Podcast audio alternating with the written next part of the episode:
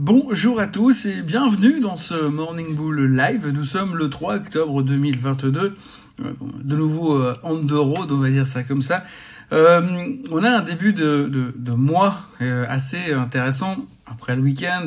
globalement, quand on regarde un petit peu les nouvelles du jour, ce qui a été dit, ce qui est pensé dans les marchés, c'est assez impressionnant parce que finalement, quand on regarde la clôture de vendredi soir aux États-Unis, on a vraiment l'impression que c'est très moche puisqu'on termine quand même pile poil Souvenez-vous sur ce niveau des 3585 dont on avait déjà parlé et euh, on est vraiment à des niveaux de support extrêmement délicats donc on pourrait comme se dire vu l'ambiance globale il n'y a pas de raison de s'exciter. Et pourtant finalement quand on lit un peu les commentaires à droite à gauche on a l'impression que quand même il y a un certain un certain confort une certaine satisfaction de ce qui est en train de se passer et on voit quand même deux trois commentaires positifs qui ont l'air de vouloir commencer à dire peut-être qu'on est en train d'atteindre des niveaux intéressants et qu'on peut commencer peut-être à construire quelque chose. Alors c'est un petit peu toute l'ambivalence de ce lundi matin, de ce premier jour de trading du mois d'octobre et euh, de ce début de semaine, puisque d'un côté vous avez un espèce de vent d'optimisme et de l'autre côté vous avez le Crédit Suisse qui fait des siennes.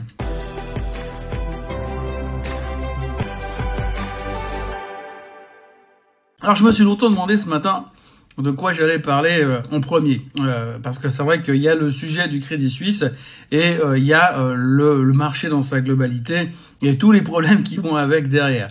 Mais je me suis dit que finalement, le Crédit Suisse était quand même assez important à aborder comme sujet ce matin puisque finalement, vous l'avez tous entendu, euh, durant le week-end, eh bien, euh, il y a des rumeurs de faillite qui sont sorties dans tous les coins. Alors, il y a plusieurs, euh, pour ceux qui suivent un peu Twitter, on a eu pas mal de news comme quoi il y avait deux banques d'affaires qui étaient en grosse difficulté euh, depuis quelques jours et il s'agirait de la Deutsche Bank et du Crédit Suisse. Alors la Deutsche Bank, on s'en fiche pour l'instant puisque nous on parle que de la Suisse. Enfin, moi je suis en Allemagne actuellement, mais pour l'instant on parle que de la Suisse. Mais bon, parlons déjà du Crédit Suisse du coup parce que Deutsche Bank et Crédit Suisse qui sont en difficulté. Si Crédit Suisse part en vrille, pour nous en Suisse ça pose un tout petit peu un problème. Alors est-ce que c'est vrai, est-ce que c'est pas vrai? Bien sûr, on n'en sait rien puisqu'on n'est pas dans les hautes sphères de la finance, encore moins dans celles du Conseil fédéral. Chose est-il qu'aujourd'hui, eh bien, euh, on sait que le Crédit Suisse a perdu 55% de sa valeur depuis le début de l'année, que son CDS, donc vous savez, cette assurance qui permet de se protéger contre un défaut d'une société, eh bien, le CDS du Crédit Suisse, il est au niveau du ciel quasiment au même niveau que quand Lehman Brothers est parti en faillite euh, dans les années 2008-2009. Donc grosso modo, eh bien, il n'y a rien de bon augure de tout ça, puisqu'on se dit qu'il n'y a pas force, il ne doit pas y avoir de fumée sans feu. Il y a quelque chose qui est en train de se passer. On n'est pas au courant de tout, bien sûr, mais il y a quand même des choses qui sont en train de se passer, et c'est là qu'il faut euh, se poser les bonnes questions. Alors pour l'instant, effectivement, rien de neuf, en tout cas à l'heure où je vous parle, à l'heure actuelle, rien de neuf. Par contre, on entend dire ça et là que pour l'instant, le Crédit Suisse est en train de faire le tour des popotes, le tour des gros investisseurs, de leurs gros investisseurs, pour leur dire que globalement, tout va bien, ça se passe bien, pour l'instant on maîtrise la situation, on est juste en train de restructurer la banque. Par contre, on serait pas contre un peu de pognon là parce que c'est quand même un peu limite limite. Donc en gros, on parle d'augmentation de capital depuis quelques jours. Euh, ben maintenant, on parle effectivement de faillite, de, euh, de, faillite et de carrément de disparition totale du Crédit Suisse. Donc, qu'est-ce que ça pourrait entraîner? Euh, quelle, quelle, est la situation aujourd'hui et où en sommes-nous?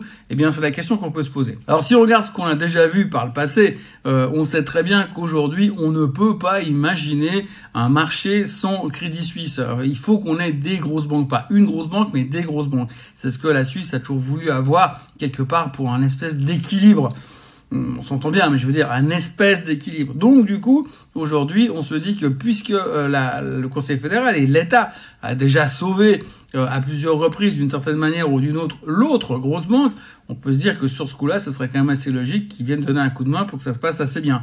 En plus, en termes d'image, ce serait pas super positif si le Crédit Suisse venait à disparaître. Bref, aujourd'hui, bien sûr que j'en sais rien, je ne suis personne au milieu de tout ça. Je n'ai pas reçu d'appel de Monsieur Ouli Mora. D'ailleurs, il a d'autres soucis à régler pour l'instant en ce moment. Mais quoi qu'il en soit, euh, on n'en sait rien et on va devoir euh, composer avec. Alors aujourd'hui, on ne sait pas trop comment le Crédit Suisse va ouvrir tout à l'heure.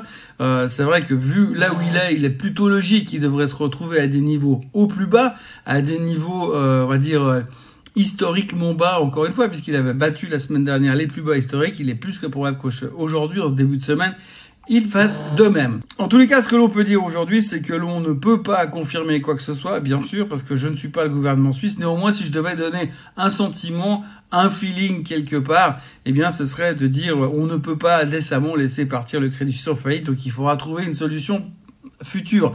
Sous quelle forme J'en sais rien. Un rachat, une fusion, euh, un soutien du gouvernement, une restructuration majeure pour pouvoir continuer à avancer. J'en sais rien, mais on peut espérer quand même qu'on va pas aller jusque là. Par contre, ce qu'il faut retenir quand même, c'est qu'il y a une bonne nouvelle dans tout ça, enfin un sentiment positif. On s'entend bien, hein, c'est entre guillemets. On sait que dans sa, dans sa globalité de marché, quand un marché corrige, quand on rentre dans des phases de correction comme nous sommes aujourd'hui, eh bien en général, pour trouver des points de sortie, le meilleur des moyens, c'est d'avoir une grosse faillite.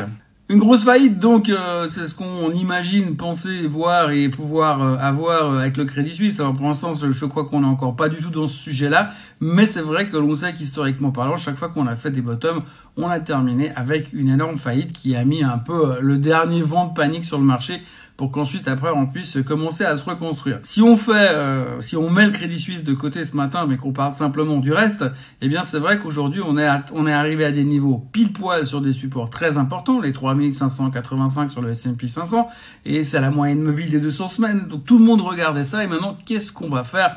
Eh bien, on va regarder la suite. Alors, cette semaine, on a pas mal de chiffres économiques qui vont être publiés, puisqu'entre autres, on a déjà les PMI qui vont être publiés aujourd'hui, euh, PMI manufacturier en France, en Allemagne et aux États-Unis. On aura aussi CPI en Suisse, accessoirement, pour voir ce qui ce qu'il en est de notre inflation à nous, même si elle est nettement beaucoup mieux maîtrisée que le reste du monde. Et puis, euh, à côté de ça, eh bien, on va continuer gentiment en direction de la fin de la semaine, puisqu'à la fin de la semaine, on aura les chiffres de l'emploi. Et les chiffres de l'emploi, il faudra faire très attention parce que souvenez-vous quand même que la semaine passée, on était en mode euh, les bonnes nouvelles sont des mauvaises nouvelles. Donc si on a trop de création d'emplois, ce sera considéré comme le fait que la Banque centrale américaine va devoir continuer à monter les taux. Alors ça c'est la première chose qu'il faudra surveiller, mais c'est en fin de semaine. D'ici là, eh bien on va beaucoup parler d'inflation, de récession, puisque c'était quand même les sujets euh, de la, semaine dernière. Et puis aujourd'hui, ben, euh, le grand challenge qu'on va devoir, la grande équation qu'on va devoir résoudre, c'est de savoir si Aujourd'hui, là, à 3585, on a déjà anticipé, pricé le pire de ce qui nous attend finalement dans les mois à venir. On sait toujours qu'un marché finalement ne se contente pas euh, de s'arrêter puis de remonter comme ça au milieu de nulle part. En général, un marché baisse parce qu'il attend des mauvaises nouvelles et quand il pense qu'il a anticipé une grande partie des mauvaises nouvelles, il commence à redémarrer. C'est comme si aujourd'hui on veut vivre un ralentissement économique dans 6-9 mois, eh bien on l'aura déjà anticipé, il est plus probable que le rebond le début du nouveau euh, cycle économique se fera alors qu'on est en plein, mais en pleine inflation, en pleine merde totale, et où plus personne n'aura envie euh, de rien faire. Donc c'est généralement à ce moment-là que les marchés sont en train de tourner.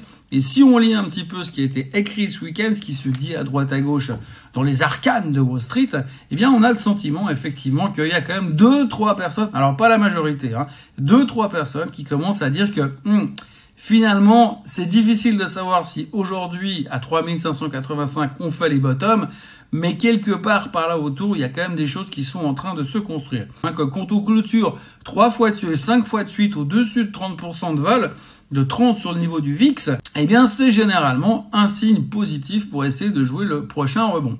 Eh bien si vous regardez aujourd'hui ce qui s'est passé sur la VIX ces derniers temps, eh bien on n'est pas loin de ce niveau-là, donc on a plutôt un signal positif technique en termes de rebond qui voudrait nous laisser espérer qu'on puisse remonter euh, assez rapidement ces prochaines euh, ces prochains jours en tous les cas. Il y a une autre statistique qui est importante à se souvenir également, c'est que généralement quand on vit un mois de septembre pourri, et là c'était le plus pourri depuis 2002, donc ça fait un bon moment, et donc du coup en général quand le mois de septembre est bien pourri, le mois d'octobre est meilleur. Alors c'est vrai que ça reste quand même le mois des crashs, un autre mois des crashs, mais quand septembre est pourri, septembre, octobre est meilleur. Donc on peut espérer qu'on va commencer à se stabiliser, à se calmer, même si on peut encore baisser un petit peu pour des raisons d'inflation, pour des raisons de CPI, pour des raisons de chiffre de l'emploi, mais euh, quelque part, on peut espérer qu'on va commencer à se reconstruire. On peut espérer. Il faut quand même mettre un peu de positivisme parce que euh, cette émission, c'est quand même Morning Bull Live et je peux pas rester collé dans l'aspect pessimiste.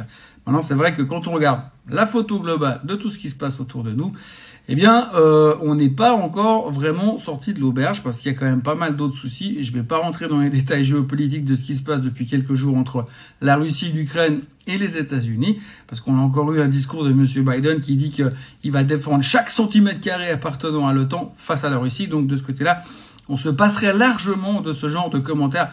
La bonne nouvelle, c'est que normalement, ce genre de commentaires, Biden, il l'a oublié environ 4 minutes après. Voilà ce qu'on peut dire aujourd'hui. Donc, euh, gros morceau du Crédit Suisse. On va certainement en parler durant la journée et on reparlera encore demain matin dans le prochain Morning Bull Live. Euh, d'ici là, n'oubliez pas de vous abonner euh, à la chaîne Suisse Code en français.